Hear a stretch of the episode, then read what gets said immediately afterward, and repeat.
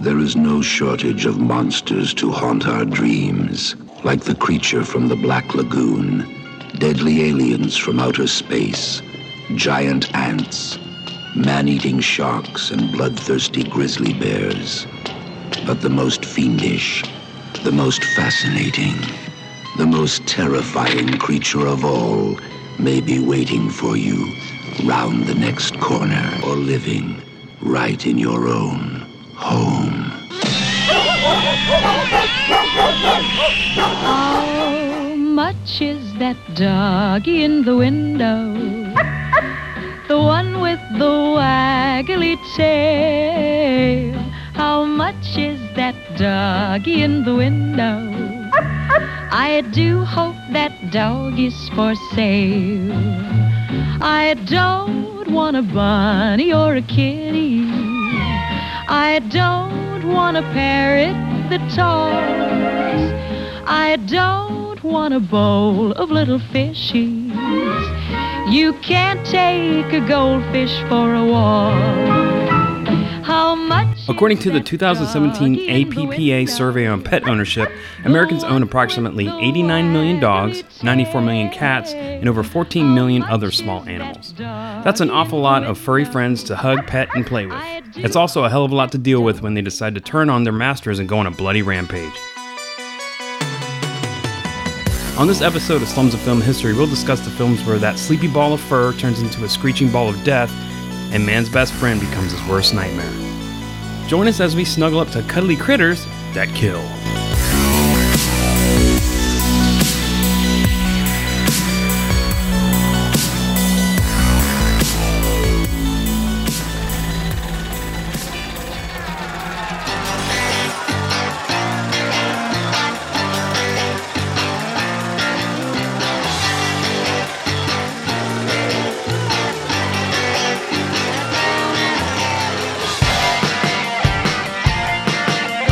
This is Slums of Film History, a lowbrow look into the high art of cinema.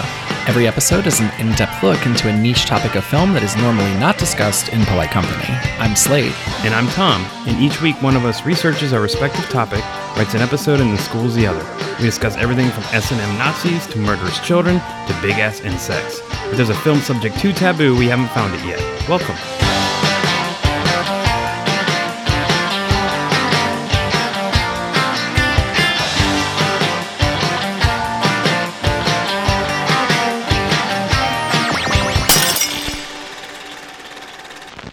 Hey, Slate. Hi, Tom. How's it going? Good, thanks. How are you? I'm good. I'm good. I think we're awake this time A, a little bit, yeah. Yeah. You dragged me out to go get coffee, so. and some breakfast, which always helps. so. Yeah. All right. Well, before we get into this whole thing, you got anything to put out? We've got a lot of stuff to put out. right, that's this true, has yeah. kind of been a wall of comments and suggestions and everything kind of hit us. We weren't expecting it and No. it's been wonderful. Yeah, so it's been great. we want to shout some people out just because we've gotten so much feedback from this season already. All right, let's do it. So let's start with summer camp. Okay. The first comment that came back was from Andrew, and he was actually one of the guys that did the suggestion on summer camp. Right. So, but he did mention that we missed something, which is the movie Stage Fright. Have you ever heard of this? No, I haven't. So it's a 2014 horror musical starring Minnie Driver as the star of a knockoff Phantom of the Opera and Meatloaf as the creepy and overly enthusiastic director of a theater camp where a mass killer who sounds like a drunk David Lee Roth starts knocking off the campers. How could I have missed this? I don't know. How did we miss this? This sounds amazing. Good. Well, thank you, Andrew. I Thank did. you. I did write back to him and say, but wait a minute, Minnie Driver actually sang a song from the real remake of Phantom of the Opera that was from like 2004, Hmm. and so it's weird that she then starred in a movie of where she was the star of a knockoff Phantom of the Opera. Well, she knows the material. I guess so. So that makes sense. And then Alexis from Twitter mentioned that we missed the movie that's actually called Camp. I did see this on here. I just kind of didn't really. I don't know. I guess I just Can't talk forgot about 'em it. all. Yeah, so we skipped it. But anyway, sorry, Alexis. She uh, really liked the movie Camp. All right, let's talk about Kid Kellen. Oh, goody. This one really touched a lot of people's nerves. I think. I mean, nobody was like, "Oh, I was offended by it," but we had so much feedback about Kid Kellen. Well, I think it, not necessarily touching nerves so much as there was a lot of like suggestions and like, hey, I know some kid killing. Like, there's some sick fucks out there. yeah, we, you guys we love are you guys. sick fuckers. Yeah, we, we love you though. but thank you. yeah, and so yeah, we got a lot of feedback on that. So the first one was from Chris, and he mentioned this movie Blood Car. Yeah, yeah, Blood Car, which I hadn't heard of it, but then I checked it out because Chris suggested it. And it's really low budget and really shitty. But yeah, I guess at the end, spoiler, somebody feeds a car a baby to keep it running. It runs on blood and I guess babies. So, I mean, that makes sense. yeah, so pretty cool. Listener Nathaniel on the website mentioned the movie Martyrs. We Martyrs keeps coming up, and we've never really talked about it. It's kind of torture porny, but I know the scene that he's talking about because I ended up watching it. So the scene that they're talking about is at the beginning, I think, where this one girl goes into this house and kills the whole family, including the kids, and it Mm-hmm. shows the kids getting shot by a shotgun. So some kid killing on screen in the movie Martyrs. Yeah, Thanks, Nathaniel. yeah, thanks. From Jason, American Sniper. Yeah, yeah. Jason was telling me, so he's a friend of mine. He was telling me about, I guess, a scene where a kid gets a drill drilled into his head, and I don't know how graphic it is, but he said, yeah, the kid killing in the movie American Sniper with a hand drill. Annalise mentioned the movie Pitch Black. Yeah, so Pitch Black is that movie where they're on a planet and it's those monsters that come out at night and Vin Diesel's in it and he Mm-hmm. I plays remember it, yeah. Riddick or whatever. And I guess these kids were crash landed with them and the monsters kill these kids and it drags them off and kills them or whatever. So I, I don't know if it shows it or not, but yeah, these monsters kill some kids in that movie. And then from Sarah, she was talking about it's not a movie, but the finale of MASH. Oh yeah, yeah, that was pretty dark too. Yeah, so they were hiding out, I think, like in a bus or something, and the Viet Cong was, I guess, searching for him. And I think Hawkeye or somebody was in the bus with them. You know, the character Hawkeye. A baby was crying, so either the mother had to smother it or somebody smothered it to keep it quiet so they wouldn't get busted, and it fucked them up. Says he tells the mother to shut the baby up and she smothers it to Okay, death. and that's So, what yeah. it was. Yeah, so it's fucked up. Pretty harsh for a TV show. Listener DJ from Twitter said Ralph Fiennes kills a dwarf at the end, but earlier in the film, Colin Farrell accidentally shoots a kid. I'm guessing he's talking about In Bruges. In Bruges, yeah. which is a good movie. And I'd forgotten about the earlier scene. I remember the dwarf at the end, and Ray Fine thought he'd killed a kid when he shot the dwarf because it kind of blew his head off or whatever. But at the beginning, Colin Farrell's performing a hit. He shoots a priest in a confession booth, and I guess some bullets go through the priest and hits his kid that's Yeah. praying or whatever. And yeah, That's a good movie. it's a good movie, but I'd forgotten all about that scene, and it's it's pretty graphic. He's got Yeah. a big Well, that hole in his fucks head. him up for the rest of the And it movie. fucks him up for basically, the yeah. rest of the movie, yeah. And then Randy mentioned the movie Night Nurse starring Barbara Stanwyck and Clark Gable. You remember this? I read his email and I'd never heard of this movie. It sounds fascinating. It says that it involves a lot of slapping around drunks, bootlegging, Bootlegging. ladies undressing, and killing kids. Damn. All right, so that wraps us up. That was everything from summer camp and kid killing. Thanks everyone for so many great recommendations and things we missed. Uh, we love hearing this stuff. So Yeah, it's awesome. Thanks so much. All right, and on that note, let's get going. I'm ready. All right, good. So this one's a lot different from my normal episodes, I think, at least in structure, among other things, because the way I'm breaking this topic down is in four different sections. Three of those are going to be about specific animals, and one is going to be miscellaneous. Okay. Also, I want to note that by calling this cuddly critters that kill, it severely limits what I can talk about in this episode. Sure. Now, in saying that, I still stretch the definition of what could be considered cuddly, but we'll discuss that. But some animals that I excluded that we're not going to discuss are birds, I hate birds. all right, rats, Hmm. monkeys, pigs, and bears. All of which have plenty of films where they attack and kill people, but I don't think they meet the criteria of cuddly, so I said no. Pig maybe. I know, I, I, I struggle with it, but I, I mean, they're disgusting. disgusting. They Yeah, shit pretty all over the gross. place too. Right, so I said no. Great. So the first animal we're going to be discussing are dogs. Dogs, my favorite. Yeah, I know your favorite. You love them. But let me back up and say that in talking about dogs, I'm excluding wolves and coyotes. Just straight up domestic. Not cuddly. No, they're not cuddly. Right, just domesticated dogs. Okay. But I'm going to start with a little bit of history on domesticated dogs. So, according to a study published a few years ago by a Swedish geneticist, Pontus Skoglund, that's how I said his name. Oof, I yeah. know, it's rough. Yeah. He concluded that canine domestication may have occurred roughly 27,000 to 40,000 years ago. According to genetic studies, modern day domesticated dogs originated in China, the Middle East, and Eastern Europe. A fun fact it takes six to eight generations to domesticate a canine, according to a 40 year experiment that began in the late 50s by a Russian researcher. Anyway, moving on to film. The supposed first appearance of a dog in film that was ever recorded was in 1894. The Edison Company, you know, Thomas Edison's company, shot a 40 second film called Athlete with Wand, in which a muscular man performs exercises with a long stick while a black dog lies curled on the floor next to him and at one point, like, looks around and then goes back to sleep, doesn't give a shit. But That's the first dog in film. Oh, interesting. Yeah, yeah, yeah. As for narrative films, it appears that the 20s was the decade of the dog star. Okay. Particularly German Shepherds, they were hugely popular. And it's estimated that at the height of the dog star craze, there were around 80 German Shepherds acting in Hollywood. Wow. Yeah, it was a big thing. The biggest star at that time was Rin Tin Tin, which I know you've heard of him. Yep. Who starred in about 23 films total, half of which are still around. Like you still watch Rin Tin Tin movies. Oh, wow. Yeah. He was one of the biggest box office draws of the decade, as it turns out. And actually, the profits from the Rin Tin Tin films saved Warner Brothers from bankruptcy at the time. Oh, wow. They was hurting. Fun fact, Rin Tin Tin's owner, Lee Duncan, rescued the puppy uh, from the French battlefield in 1918. Oh, wow. Made him rich. I last seen... Sweet, sweet dog money. Sweet, sweet. Sadly, though, Rin Tin Tin never murdered anybody on film, as far as we know. Terrible. Such a missed opportunity. Also, I want to kind of go on a slight aside because speaking of killer dogs, I have to mention Sherlock Holmes' The Hounds of the Baskervilles, which was written in 1901, and its first film adaptation was in 1914 in Germany. And that was about killer dogs, and Sherlock Holmes was trying to solve the mystery, you know, Right. with that. So I had to mention that a little bit. But I'm going to jump ahead now, and I'm going to finally talk about the first killer dog movie. uh, that I could find, or at least one that of note, and that would be the movie Dog from 1976, and it's a supernatural horror film about a pack of dogs that go on a killing spree. Isn't that nice? So, just to give you a brief synopsis, the movie takes place like on a quiet campus in some Southwest university or wherever the fuck.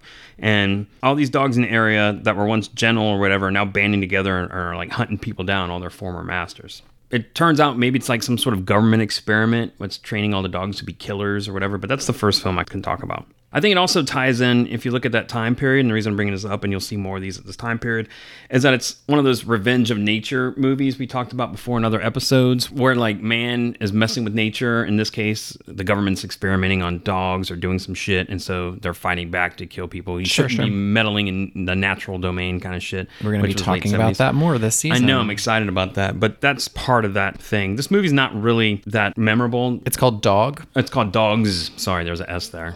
Dogs. Dogs. Yeah. It's a So really creative title. I know they're like They're like, what are we going to call this movie about dogs? yeah. They're like get the marketing team in here, get these get the creatives in here. And there you go. Huh? Yeah. Dogs. Ooh, fun fact on Dogs. It was released on VHS in 1988 under the title Slaughter. Oh, that's interesting. Is that it? Yeah. Also, there was supposed to be a sequel appropriately entitled Cats, but when Dogs failed at the box office, they didn't make Cats. They were like, this is stupid. right. There's already a musical called Cats. Mm-hmm. You probably would have seen the movie Cats. Oh, I would have seen the movie Cats. Yeah. I mean, I don't like them. Yeah, yeah, I know.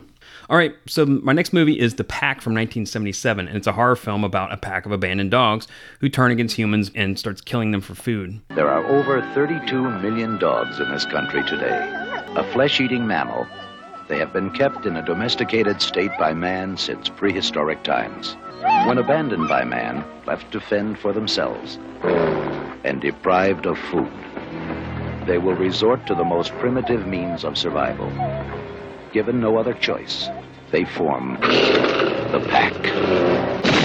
So it's a little bit different that it's not a government experimentation. These dogs are on an island called Seal Island, and I guess they get abandoned by their owners on this island, and they sort of pack together and turn into cannibals for food, and then they go after humans. That sounds legit. Yeah, it's actually not too bad, and it stars Jodan Baker as a farmer who's Oh, boy. defending his family against yeah killer dogs. It's not bad. Wasn't he actually. Mitchell? Yeah. Was he Ma Ma Ma Ma, Mitchell? Yeah, he was in Mitchell, the Mystery Science Theater movie.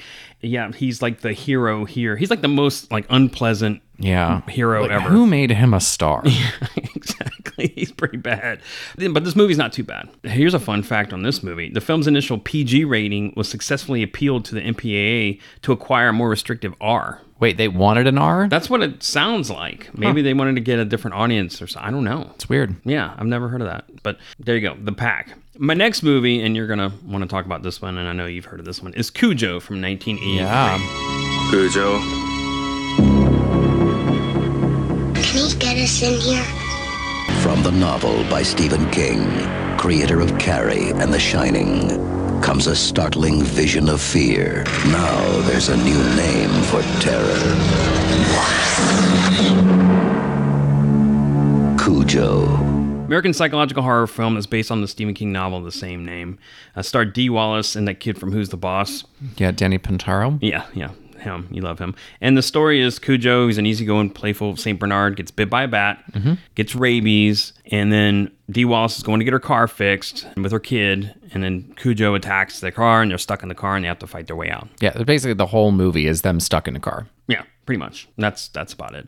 But you know, slide aside here. I don't know what this movie did for Saint Bernard. Saint Bernard's a big, happy, fluffy, fun dogs. Mm-hmm. Yep. And I don't know if there was a negative fallout for them as pets after this or not. I tried to research that. I couldn't really find anything to say that that was, you know, like when 101 Dalmatians came out, everybody wanted a fucking Dalmatian. But I was Right. wondering if the opposite happened when it, this was. one Yeah, of it's those interesting. things. I feel like I might know something about it, but it's tucked back too far for me to dig it out. The one thing that I do know is that it was a controversial choice to do Yeah. a Saint Bernard, but I think Stephen King wrote it as a Saint Bernard, and he didn't want it to be a pit bull or a, what are other scary dogs? You know, like a Rottweiler. Or yeah, something, which- because that was just a little bit too it's still on the on nose. the nose. right. Yeah, so he wanted to do something that you know.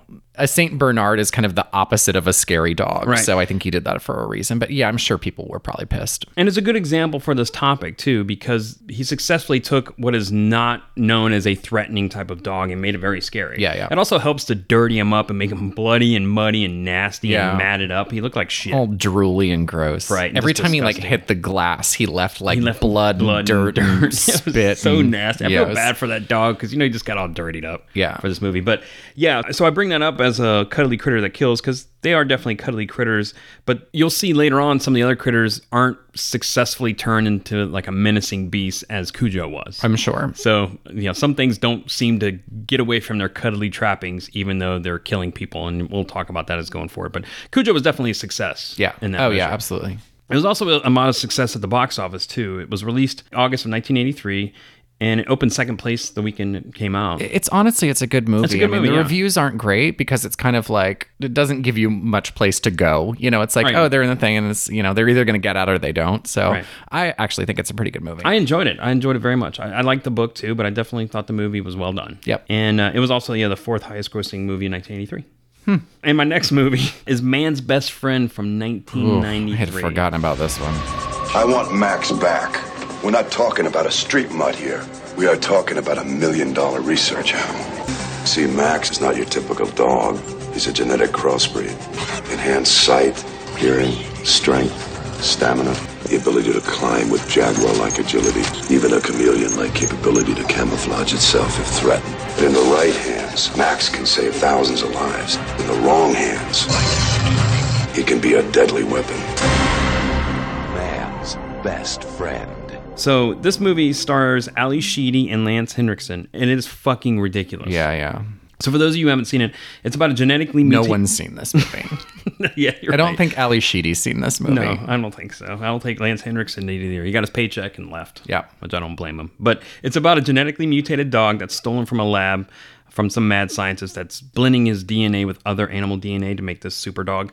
And so this animal rights activist is the one who stole him, which is played by Ali Sheedy. She takes him home and like the dog hangs out with her and likes her and shit but every time something happens to her the dog like goes and kills on her behalf like somebody snatches her purse the dog chases that person down kills him out of her line of sight and comes brings her purse back and she's like oh good dog thanks after like murdered somebody to get the purse back Uh-huh. Right, right. so shit like that kind of happens with this dog i gotta like talk about this dog's abilities so like i said it's genetically mutated so it has these other abilities it has like a cloaking device like Mm-hmm. it, they actually have it disappear and then reappear Oh, in one scene that's impossible. I, I, yeah, Okay. Not And- just for a dog, but for anything. for anything. Yeah, Okay, It's- great. Yeah, so Just- there's that. But its most, I think, powerful defense mechanism is it can pee acid. I remember you mentioning that, It and I pees kind on of just. acid on somebody's face. uh huh. They kept that in the script. They're like, "Yep, pee acid." They're like the best part is when it pees Right. acid. Which no animal does that in the wild. So I can say, okay, if it looks like a chameleon, I can maybe suspend disbelief. Nothing pees acid. Right. This is alien. In space, no one can hear you bark, I guess. Mm-hmm. And then the scene, which might be your favorite scene, and the scene that I have to talk about, is this dog climbs a tree chasing a cat and eats a cat whole. Like a whole cat. it's just like oh, yeah, it shows it disappear down its what looks like a puppet Uh-huh. dog's head mouth. I'd find that funny. and it is funny. I mean, it's it's really just ridiculous. I feel bad for the cat, not the character of the cat, but you could tell somebody would pull the cat through what looked like a dog's puppet head. Right, yeah. And because it was a real cat that was getting swallowed, and not, was the cat alive or the yeah, cat? and clearly it was not happy. And it was feet first, so somebody you know was like, "And action!" and then pulled the cat through this puppet's head, and you could tell the cat wasn't very happy. At the end, they were like, many many animals were hurt in the making of this yeah, movie. Yeah, pl- yes. Plenty of animals were harmed making this piece of shit. And then there's a scene also I want to talk about where this dog chases down a mailman that after it's been sprayed with mace and mace doesn't do shit to the dog and then chases the mailman down and kills the fuck Mm-hmm. Yeah, out of him. that- it's like I piss acid, dummies. Right. Yeah. No, nothing you do is going to matter. Yeah. Fun fact that scene with the mailman is the scene that Ice Cube's dad is watching in the movie Friday when he's like, That's your ass, Mr. Mailman. It's, Oh, really? It's the scene from Man's Best Okay, Friend. good, So there you good, go. yeah. All comes around. All right. So before we leave Man's Best Friend and move on to some other dogs, I want to talk about a couple of similar movies. Okay. I just want to touch on them. One's called Rottweilers, as we talked about Rottweilers. Mm-hmm. And this is from 1983, and it's about a pack of Rottweilers that were bred and trained by the U.S. military to kill people. And they escape and ravage a mountain town. So very similar to the dogs. Dogs. Very, yeah. Yeah. The classic film Dogs. Dogs. And then there's The Breed from 2006, and it's a horror movie. seen The about- Breed. Mm-hmm. Have you? Is it any good? I didn't watch it, and I Not didn't talk really. about it much. No. Yeah, I didn't feel like it was. And again, it's another genetically modified dogs attack and kill people. I talked about the breed, I, think, in rabies. Okay, I There's a thought bunch you of did. teenagers go to an island, Yeah. but the island ha- has a bunch of dogs that were abandoned, and now they're all like crazed, bloodthirsty. Well, it says here they were genetically modified, but yeah, they're bloodthirsty and they. I think I talked about them. I think they gave them some genetic form of rabies or something like that. Anyway, I think Okay. I said that this is not a rabies movie, but it kind of is a rabies movie. Okay, I think I remember that now. But either way, it's not a good movie, so I didn't talk about it. So let me move on to my next movie I had to talk about. Slightly different. This one's called Devil Dog, The Hound from Hell. Sounds good. And it's a 1978 American made for TV horror film. The story centers around a suburban family and the experiences they endure from a possessed German Shepherd dog that they adopt. Okay. Fun fact this was a Bad Movie Monday entry a while back. Oh, really? Yeah, Maybe but- that's why it's sounding familiar. Yeah, it's really bad. is it a de- It's like a demon possession. no, it's like I think Satan possessed it or something. So you could have talked about it in Satanic Panic. Yeah, I could have, but fuck this movie. Devil dog possession. Yep, Devil Dog from Hell. Anyway, so I had to talk about that one. It's a slight change of the cuddly critters that can kill people. Plus, this dog is like a German Shepherd, so I, they're cuddly. Fuck Yep. it, they're cuddly. Yeah, sure. All right, so I'm gonna move on from dogs. I think we're done with dogs. Yep. Now we're moving on to cats. Your favorite, I love kitties. not me. So, as I said at the beginning of the dogs portion of this, the cats I'm talking about are only domesticated cats. So, no lions, no tigers, no panthers, no cheetahs, bobcats, or leopards. And there you have it. Thank you. So, a little bit of history on domesticated house cats. I know you're excited to hear this. So, in 2004, there was a tomb that was uncovered in Cyprus that had a cat buried with a human that was dated back to at least 8,000 years ago. Some researchers claim domesticated cats were around as long as 12,000 years ago. Fun fact. Also, it's well documented that ancient Egypt had a real reverence for cats. You know, they love cats, which is good for them. Scientists had found a cat cemetery uh, somewhere in Egypt, I forgot where, but it was brimming with like 300,000 cat mummies. It's like my worst nightmare. Cat mummies coming after you? I mean, three hundred thousand cats anywhere. That's fair. Fair enough. Terrifying. Yeah, it's like the trailer park down the road from here. Anyway, cats were all over Egyptian culture as well. For instance, Bastet, an Egyptian goddess of love, had a head of a cat. Oh, and fun fact to be convicted of killing a cat in Egypt often meant the death sentence for the offender. Oh, really? Yeah, so don't kill cats in Egypt. We'll see. Yeah. anyway, for some reason though, and you'll probably be on board with this this side of it, cats became demonized in Europe during the Middle Ages. They were seen by many as being affiliated with witches and the devil, and many were killed in an effort to ward off evil. It's the reason black cats are still a thing at Halloween. And as a matter of fact, shelters are protective overall when adopting out black cats because they don't want them to be used in sacrifices. And a matter of fact, as far as I know, Really? You're yeah, ma- you made that I'm up. not making that up, and I know that some won't adopt a black cat out on Halloween at all. People Sorry. people sacrifice black cats. It's fucking stupid. Yeah, it's it's a thing. I know it's fucked up. But yeah. Anyway, let's move on to the movies. So the first film cat in history, and this is actually kind of funny, was also a Thomas Edison movie from 1894, and it's also probably the first cat viral video that's ever been out there because it's basically two cats in a boxing ring boxing each other. Or somebody's prompting them to box each other with little boxing gloves on. I see. Okay. Yeah, that's a, that's a real thing. Old Thomas Edison, viral video and cat Right. enthusiast. Hashtag cat boxing. That's what they always say about him in the history books. Yep. It's his claim to fame. he didn't do anything else That's after that. all he did. That's all, he, did. managed He to made one accomplish. video. One video, Yeah. and it blew the fuck up. Yeah.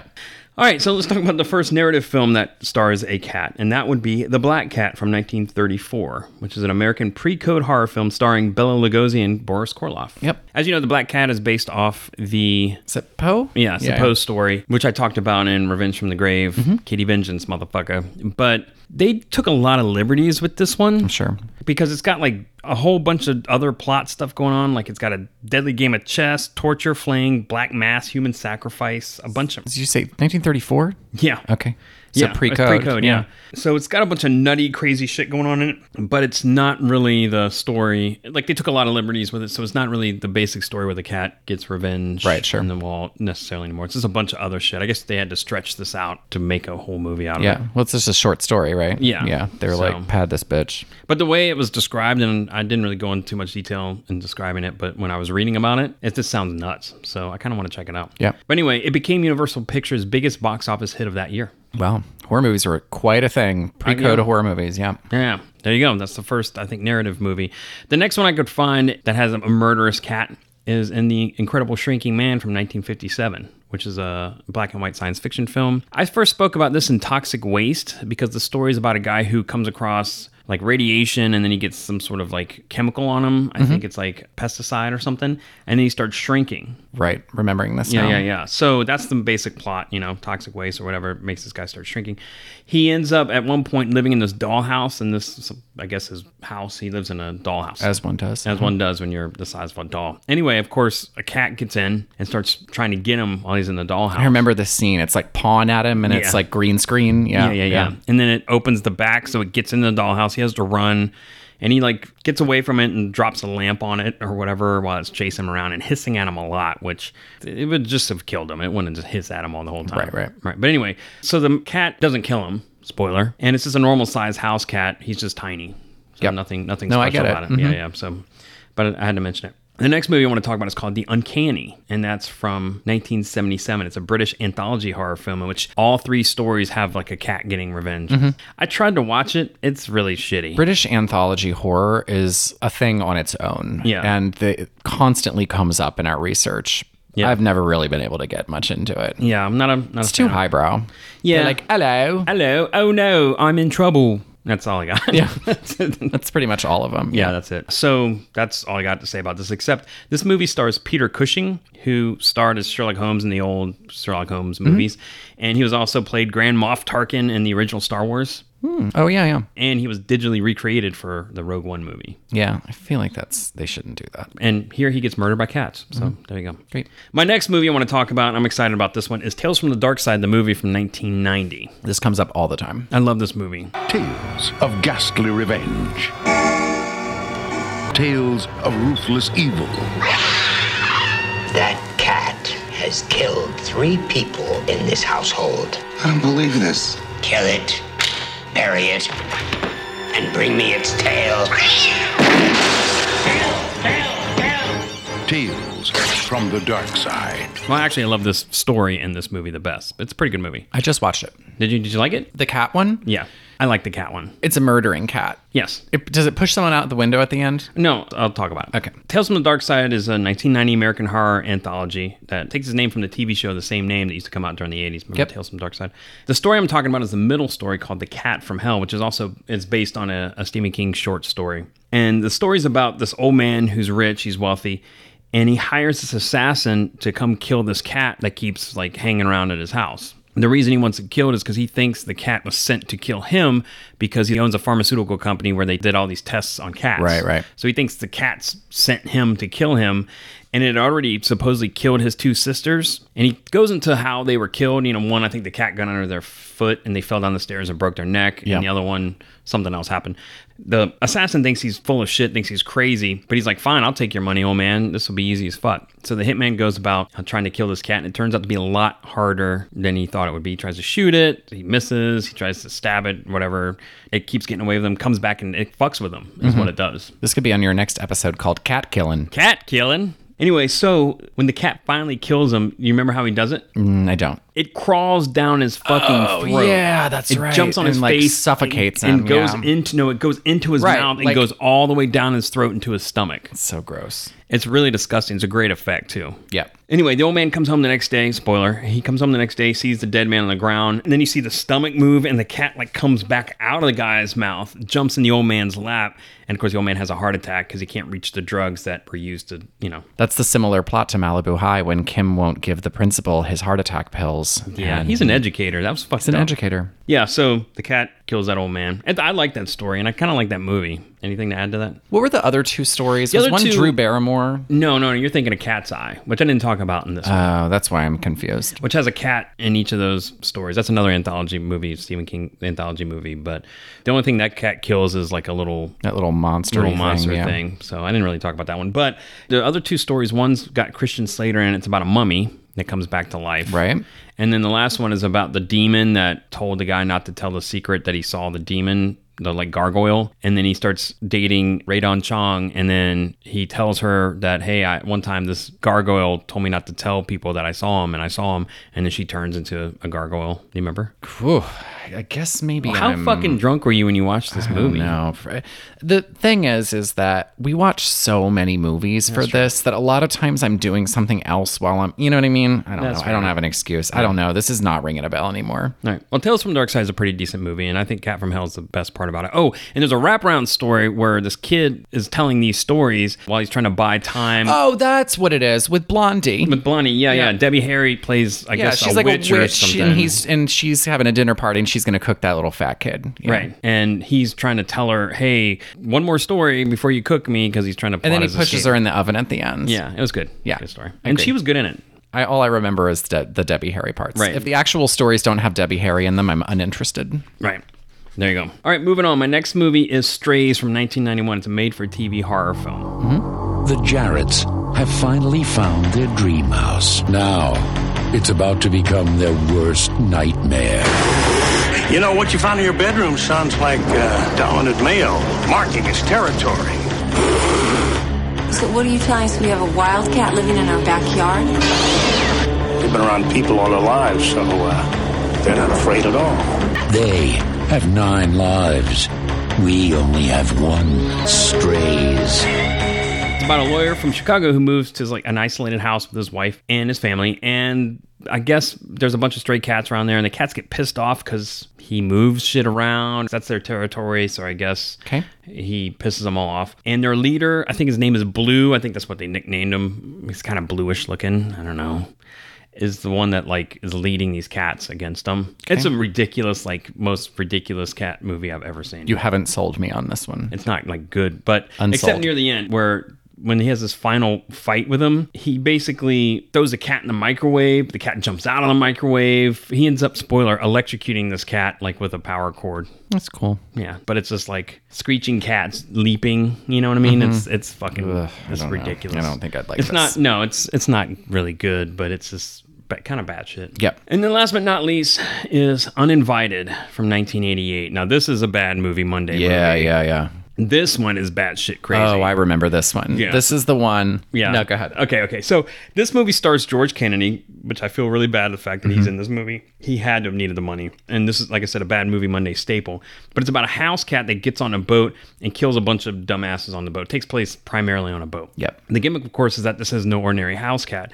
I don't know if it was like escaped from a lab or what, but it has living inside of it what looks like a skinned other demon cat Right. that comes out of its mouth and kills like people or bites them. If it doesn't kill you and bites you, you get this infection and then your veins explode. Right. And then, goes back, in, to the so cat. you can't. You, so you don't know it's a monster because it's living inside of a a cat. cat. And then that's just, you piss the cat off, the demon comes out. Right. And they show it and is the worst effect. It's really ever. shitty. It's super like a- shitty. right. Like a fucking Muppet looking puppet head that this demon puppet head comes Yeah, out of. it's, It's, it's not cool. it is not cool. But did you watch it? Oh yeah, yeah. I used to watch your bad movie Mondays. You know, it would take me a week or so to Right. watch them, but uh, yeah, I've seen most of the bad movie Mondays. Yeah, I would. I recommend that one. I think you guys should check this out. Watch it. Yeah, It's probably still that on one the was fun. site. That was It's- fun. I mean, it's awful, but it's great. So that's the last cat movie I want to talk about, but I kind of want to wrap up the cat part in that all these movies are just highly improbable. Cats just don't act that way. They don't go in packs and attack people. It just doesn't work that way. And you know, yeah, they hiss and they're annoying, and people are kind of like, "Yeah, get the cat away from me." But they're, I mean, they're not very big. Yeah, And and the truth is, and I think smell. this, And yeah, they- yeah, maybe. shit in boxes. I don't want a box of shit in my house. Well, I mean, dogs shit on your bed too. So. the dogs shit outside. You send send them outside. Right. Cats Some- are like, but I just sometimes they I don't shit. want a box full of turds in my house. no, bo- I don't, I don't you don't feel want like- box of turds. I just so, you know, don't. it's I not just fair. I don't feel like that's asking too much. Granted, I'll give you the box of turds Thank you. piece. But, you know, I think the reason why you don't see these movies anymore, especially now in modern times, is because really this whole threat could be mitigated with like a fucking laser pointer. Mhm. If cats are attacking you, all you got to do is throw a laser on there and they'll automatically just stop. They'll go fuck with the laser. I've never seen a cat not stop what the fuck they were doing and go after a laser. Like if you made this movie now, it would be three minutes. It'd be Like, oh no, the strays are after me. G- give me the laser. Mm-hmm. Done. That's all you got to do. I mean, except maybe the cat from hell. He was on a mission. But all the other ones easily mitigated. It reminds me of that movie Slugs, another bad movie Monday staple where Oh, I love uh, if somebody cuddly just had some slugs. salt, they Mhm. could have solved that whole problem with that movie. Nobody had any salt. They're just like nobody even thought of it. So, anyway, that's all I got to say about cats. Any comments besides box of turds? I hate them. Okay, well that's fair. I don't. I love kitties. All right, my next animal is guess what? Bunnies. Yep, bunnies. Exactly. Mhm. Had to talk about bunnies. So, as I said, dogs and cats were domesticated some 10, 15,000, whatever years ago. But rabbits, on the other hand, weren't domesticated until about maybe 1,400 years ago. As it turned out, a group of monks in southern France were the first who managed to domesticate rabbits. And it's kind of an unusual reason. It's like actually kind of funny because it's said that the Catholic Church had declared meat from young rabbits to be a kind of fish. Okay. Therefore, it could be eaten during Lent. So, yes, rabbit and fish are, I guess, the same so thing. they were like rabbits are fish now. Right, rabbits are Fucking fish. Catholics. So yeah, for you kids at home, rabbits are the same as fish. Yeah. All right. The first movie I could find that featured a rabbit at all was Oswald the Lucky Rabbit cartoon titled Trolley Troubles. The short was released on September 5th, 1927, and it jump started a series. Technically, it was a second Oswald cartoon because the first one called Poor Papa was really shitty and they didn't want to use it. So, a little detail on what Oswald is just before I move on from that. Oswald the Lucky Rabbit is an anthropomorphic rabbit, an animated cartoon character that was created by Walt Disney and distributed by Universal Studios in the 20s and 30s. And it served as the Disney Studios' first animated character to feature its own series. So, I just want to mention that because that's, I think, the first bunny on movies at all. Okay. I, know- I'm surprised Edison didn't have them boxing each other or whatever, but no, Thomas Edison. He was a missed one the- hit wonder. He I only clearly- had that one video. He Yeah. only did that one thing in He did history. that one thing, and that was it. Yeah, he blew his wad early. Yeah. Yeah. Thomas Edison, early wad blower. Yeah. He'll be known for that for the rest of history. Yeah. So I'm going to jump ahead about my next movie because honestly, this is the movie that I think got me wanting to do this topic to begin with. Do you know what movie that is? Night of the Lupus or whatever. Yep, Night of the Lupus. yeah, it was a, everyone caught lupus. What's it? Leaper? Lemur? Lepus? Night of Night of the Lemur. Rated R.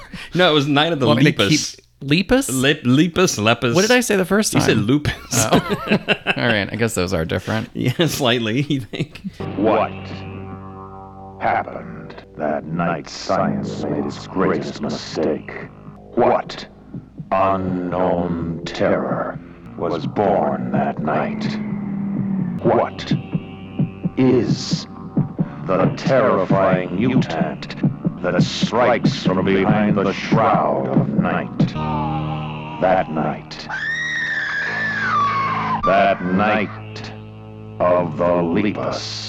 So this movie is a 1972 horror movie. I put that in quotes, sci-fi horror, excuse me, and it's based off the 1964 science fiction novel *The Year of the Angry Rabbit*. I think that's better. I actually like it a little bit better than. At Night least of you the know how to pronounce Lupus. rabbit. Yeah, that's a good point. As the story goes, these farmers in this small t- Arizona town are having bunny problems. So they get the scientists to come and like inject them with something that'll stop them from breeding. Only what it does is it Nothing will stop rabbits from breeding. yeah, and they learn that harsh lesson down to fuck all too the time, yeah. yeah, because what happens is they end up growing to like wolf size or whatever, and then they start terrorizing people and eating people because somehow it makes them bloodthirsty as well. Mm-hmm. Of course. So you know, rabbits are after that sweet, sweet human flesh. Oh, and they eat horses and dogs and anything that gets in their way. Mm-hmm. They're like a terror of stampeding bunnies And they fuck. and they fuck and then murder. They Yeah. fucking kill. And eventually the National Guard is called for this big sh- final showdown of the terrorizing rabbits. Do you remember when I had a bunny? That Yes. thing Abe's- used to he would killed hump- everybody. I was gonna say it humped everyone, but It you're did right. hump it did everyone. kill a bunch of people. And then it killed a bunch of people. It was, uh, we don't talk about that Yeah. anymore. Yeah. yeah, So this film, fun fact, stars Mm-hmm. DeForest Kelly, aka Bones McCoy from Star Trek, and none other than Janet Lee from Psycho. Oh, poor Janet. yeah. Did you watch this movie? No, I've never seen it. So I watched it for this podcast, and really the whole thing is these bunnies filmed in slow motion running on miniature sets. Mm-hmm. They did it in slow motion to kind of make it look like they you A know little more had- dramatic, Yeah, yeah. Well, then it also had more weight because they moved a little slower. Right. It failed. Yeah. No, And- really? I mean, there's no like tongue in cheek humor about this. at Right, all. right. They mean this shit. Like they're s- fucking serious that the, oh shit, these cute, adorable, fluffy bunnies are coming to kill us all. And it'll show like people running, and then it'll flip to the scene and show these slow motion bunnies just loping through this like clearly miniature set. Yeah. You know, and this movie's like from the 70s. They could have done a little bit better. Mm-hmm. Yeah. They probably shouldn't have just never made a murderous bunny movie or at least made it like a joke because Maybe they should have stuck with Night of the Lupus instead. Yeah. everybody just gets lupus and dies. I mean, The that's end. terrifying. Yeah, it's, I mean that's fair. I think it's free, and I think we'll put it on the site because it's something to Okay. see. I'm going to put that on my list. yeah, it's worth watching Night of the Lupus because it's just crazy. But it's a good example since we talked about Cujo. I'm going to kind of juxtapose the two. Cujo took a friendly animal that was harmless or considered harmless for most people and made it frightening. Mm-hmm. This movie took bunnies and basically just they're still adorable. They're, they're still like, oh, They're look so at the cute. bunny. The So sweet bunny and jumped. That's soft. cute. It- you can't make these bunnies frightening. Yeah. So moving on from that, I'm going to talk about Monty Python and the Holy Grail from 1975. Okay. I mean, this movie, I don't even need to explain this movie. It's a Monty Python comedy group, and they make a movie about finding the Holy Grail. Yep. There's so much quotable shit. Everyone knows this movie. Literally everyone knows what Everyone you're knows talking the about. movie. So the scene I'm talking about, which everybody also knows, is the part where they're trying to get into this cave that they think the Grail is in, and it's supposedly guarded by this evil monster that can't be killed. And so they get up to it, and they're like, "Oh, there it is!" I think it's Merlin points it out, says, "There's the creature," and it's this cute little white bunny. And they're like, "What is it behind the rabbit? What what's going on?" So they send a knight to go get it, and the rabbit like flies up and attacks him and like bites his whole fucking head off, Mm-hmm. and they're freaking out. Then they go and they rush it, where the rabbit ends up killing like two or three other people, and it's hilarious. Like this rabbit's flying around. It's you know they're playing it for laughs because they realize, unlike Night of the Lupus, that rabbits killing people is fucking funny. Right. Finally, they have to kill it off uh, using the. Do you know what it is? It's not really my type of humor. Oh, mm, well, it's British. I like fart jokes. Okay, well, fair enough. Well, they used the holy hand grenade of Antioch. So, yeah, at least Monty Python knew that a harmless rabbit killing people shouldn't be taken seriously, and they didn't. Right. There he is. Where? There. What, behind the rabbit? It is the rabbit. You silly sod! What? You got us all worked up! Oh. Well, that's no ordinary rabbit. That's the most foul, cruel, and bad-tempered rodent you ever set eyes on. It's a killer. I'm warning you. What's he do? Nibble your bum? He's got huge, sharp. uh, He can leap about. Look at the bones. Go on, boss, chop his head off. Right, silly little bidder. One rabbit, two, coming right up. Look. Jesus Christ! I warned you. I warned you, but did you listen to me? Oh, no, you knew it all, didn't you? Oh, it's just a harmless little bunny, isn't it? Well, it's always the same. I always tell Oh, shut them, up! do they listen to me? Right. Oh, no. So, the next movie I'm talking about, which for a certain age group managed to make bunnies kind of scary, was the movie Watership Down. I never saw Oh, that. Yeah. 1978. So it's based on the book of the same name that came out in 1972. Mm-hmm. A lot of people in school had to read it. I had to read it. Apparently, you didn't because I don't think you ever read it. But it's a film that I think if you ask any random Gen Xer who's seen it, fucked up their childhood because it's a fucked up movie. What it's about in this Warren, which I guess is like a field. A Warren? Yeah, in the Sandalford Warren is what the description says. You're a Fiverr- Sandalford Warren. Fiverr, a young rabbit, is also a seer. Like this rabbit is also can see visions because, of course, starts seeing blood on the field, and so he's like, "We got to leave this place because somebody's going to come and kill us." So he tries to talk to the people who run it because apparently bunnies have like their own little hierarchies. Who knew in this book and in this movie? And he convinces his brother Hazel, Wait a minute. His brother's name is Hazel. Yeah. It's a girl's name. I knew you were going to say that. I knew you were going to say that. Yeah. At least it's not Bernadette. yeah. oof. So there's that. But anyway, they fail to convince their chief that they need to evacuate because, again, they have this whole hierarchy. But they escape and they leave. Anyway, they're trying to go to this place called Watership Down, which will keep them safe from like predators and farmers and everything. And, you know, as they go on their journey, like some of them get taken by hawks and some of them just get murdered. Like it's a bloody cartoon, it's a fucked up movie. But there's one murderous bunny, and his name is General Woundwort. So hold on, let me back all that up. So during their journey, Hazel and Fiver and their whole crew end up in this one little burrow that's kind of safe, but it's run by this dictator because, of course, it's it would be right. It's like a Okay. Hitler analogy. And the Hitler bunny is, I think, named General Woundwort, and he's like scarred and he's all fucked up. Anyway, he ends up like killing bunnies. And this is graphic. Like, it's a cartoon with this bunny like that rips like throats out and shit. Mhm. He's kind of frightening for a cartoon bunny, especially if you see it as a kid. It's fucked Huh, up. yeah. Anyway, Woundwort ends up taking on a dog at the end because then this dog comes through and kills like a bunch of rabbits. I really know that I'm the description of this is all over the place. It's a weird fucking movie. It's from the 70s, so it's kind of trippy too Yeah, yeah. as animation is in that time period. It's kind of frightening, actually. So Sounds good. Yeah, it's it's more frightening than Night of the Lupus, I can tell you that. Hmm. So yeah, Watership Down from 1978. If you haven't seen it as an adult, it doesn't fuck you up as much if you've seen it now. Like if you watch it now, it's not going to bother you. But yeah, good. you know, I'm already show- fucked up, so it's fine. But if you want to show it to like your niece and nephew, that's you Oh, that's- know that's good. Traumatize them. A new generation can be traumatized I by do love Watership traumatizing Down. them. Yeah. So other than that, there really isn't any notable Killer Bunny films. I sort of blew its load with Night of the Lepus. But as you can tell, I didn't talk about people in bunny costumes, Donnie Darko, or Yeah, anything no, like that doesn't count. I just want to talk about actual bunnies. But I would say overall, as a means for a fierce killer creature, bunnies just don't work. Nope, nope. All right, so now we're moving on. We're going to talk about miscellaneous. So these are all the animals that don't have their own category. And Sure. The first one I want to talk about is the movie The Killer Shrews from 1959. okay. So this is a mystery science theater staple. So what it's about? Wait, let me guess. Is it about killer shrews? Holy shit! How did you know? I'm just really good at this. Wow, that's- Yeah. you are. Seen a lot of movies. you know. yeah, you, you got it. So yeah, it is spoiler about killer shrews, and the way that happens is the scientist does research serums and uses shrews for test animals because I don't know Shoes? Oh, that's interesting. Oh yeah, everyone likes shoes. Shrews. Shrews, thank you. Sorry. Now, granted, let me back this up and say a shrew is sort of like a mole. Mm-hmm. It's a rodent mole. They're kind of cute. They're kind of cute. Wouldn't necessarily call them cuddly, but considering it's probably one of the most improbable murderous creatures, I had to talk about it. cute. And this is like a terrible movie. But anyway, so what I guess the guy, the scientist, is trying to do is make humans or people smaller, but they end up making shrews bigger. I don't fucking know. Uh-huh. Whoops. And so then these shrews just start coming out and killing people. Oh, and fun fact the close ups of, of the shrews in the movie are like hand puppets. And like long shots are basically dogs with like shrew costumes on them. Uh-huh. So that's one of the things that Mystery Science Theater like mercilessly made fun of. I'm sure. In their episode. But yeah, I had to talk about this movie because it's just not a good horror creature. Fun fact the sequel, The Return of the Killer Shrews, came out in 2012. And I believe it holds the record of longest length of time between the original film and sequel release, which is 54 years. Wow. Yeah. But I didn't watch it, and I'm sure it's garbage, just like the first one. So, yeah, keep it consistent. My next movie I want to talk about is Black Sheep from 2006, not to be confused with the 1996 comedy of the same name starring Chris Farley and David Spade. This one's about an experiment in genetic engineering that turns harmless sheep into bloodthirsty killers that terrorize a town in, in New Zealand. Oh. So, it's a N- New Zealand made movie Mm-hmm.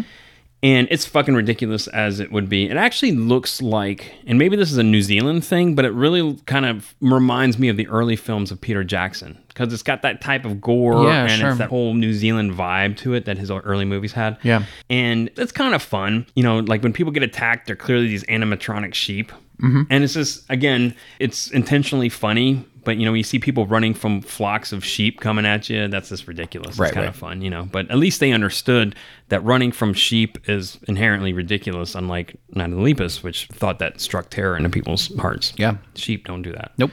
But this movie went over the top with like guts going everywhere, gore. So it's still pretty bad, but at least they tried to do that whole Peter Jackson thing with killer sheep. The thing that's really the scariest about sheep is have you ever seen the way they poop? No, I really haven't. They look like beans. Like they don't like drop a log. They drop like all of these little beans. Poop beans? Really weird and gross. That's the scariest part about sheep. So hopefully is it's their not in a bean box. poop. Bean yeah, poop, yeah. it's gross. That's fair. Thanks for sharing that. You're welcome. You really I have some poop I know. knowledge today. I, I'm really glad that I could educate everyone, but mostly about poop and pee. Yep. Keep it real. Mm-hmm.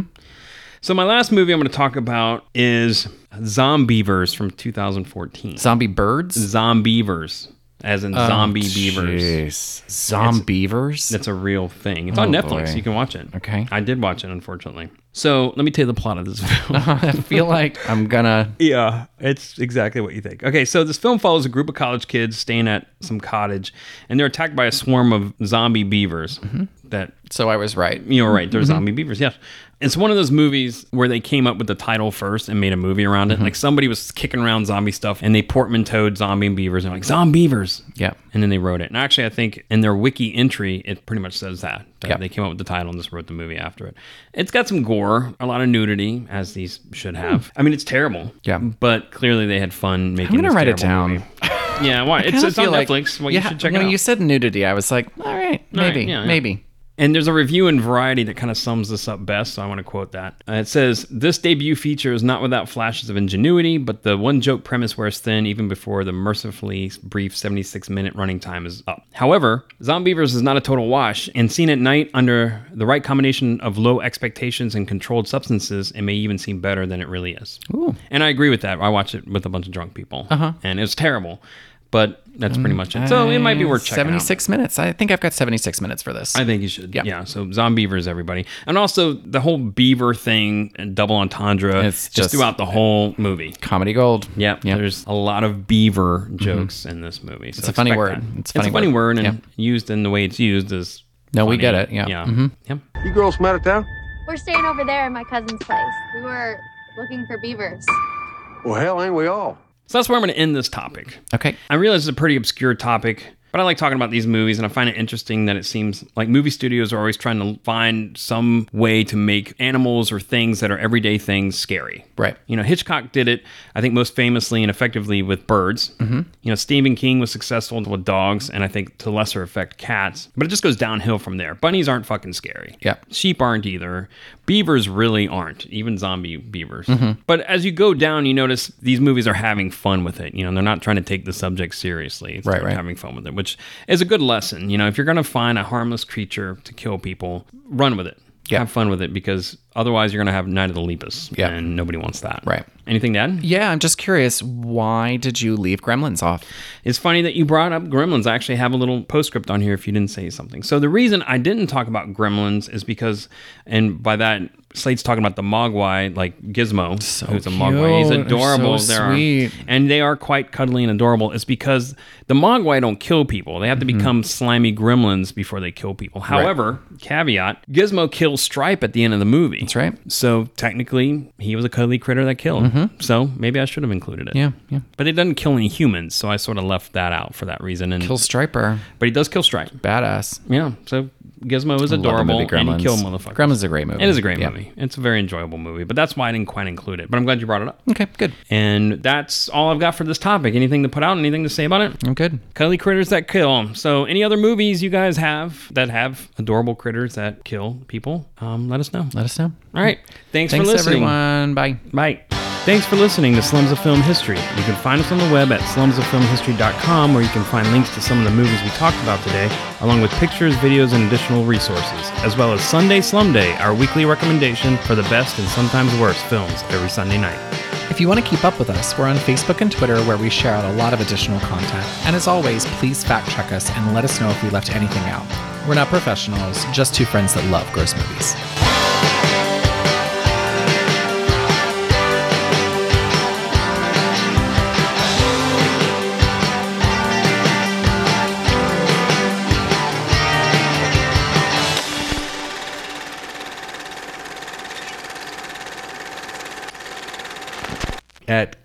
wait, no, what was it? Oh, bootlegging. Bootlegging. bootlegging.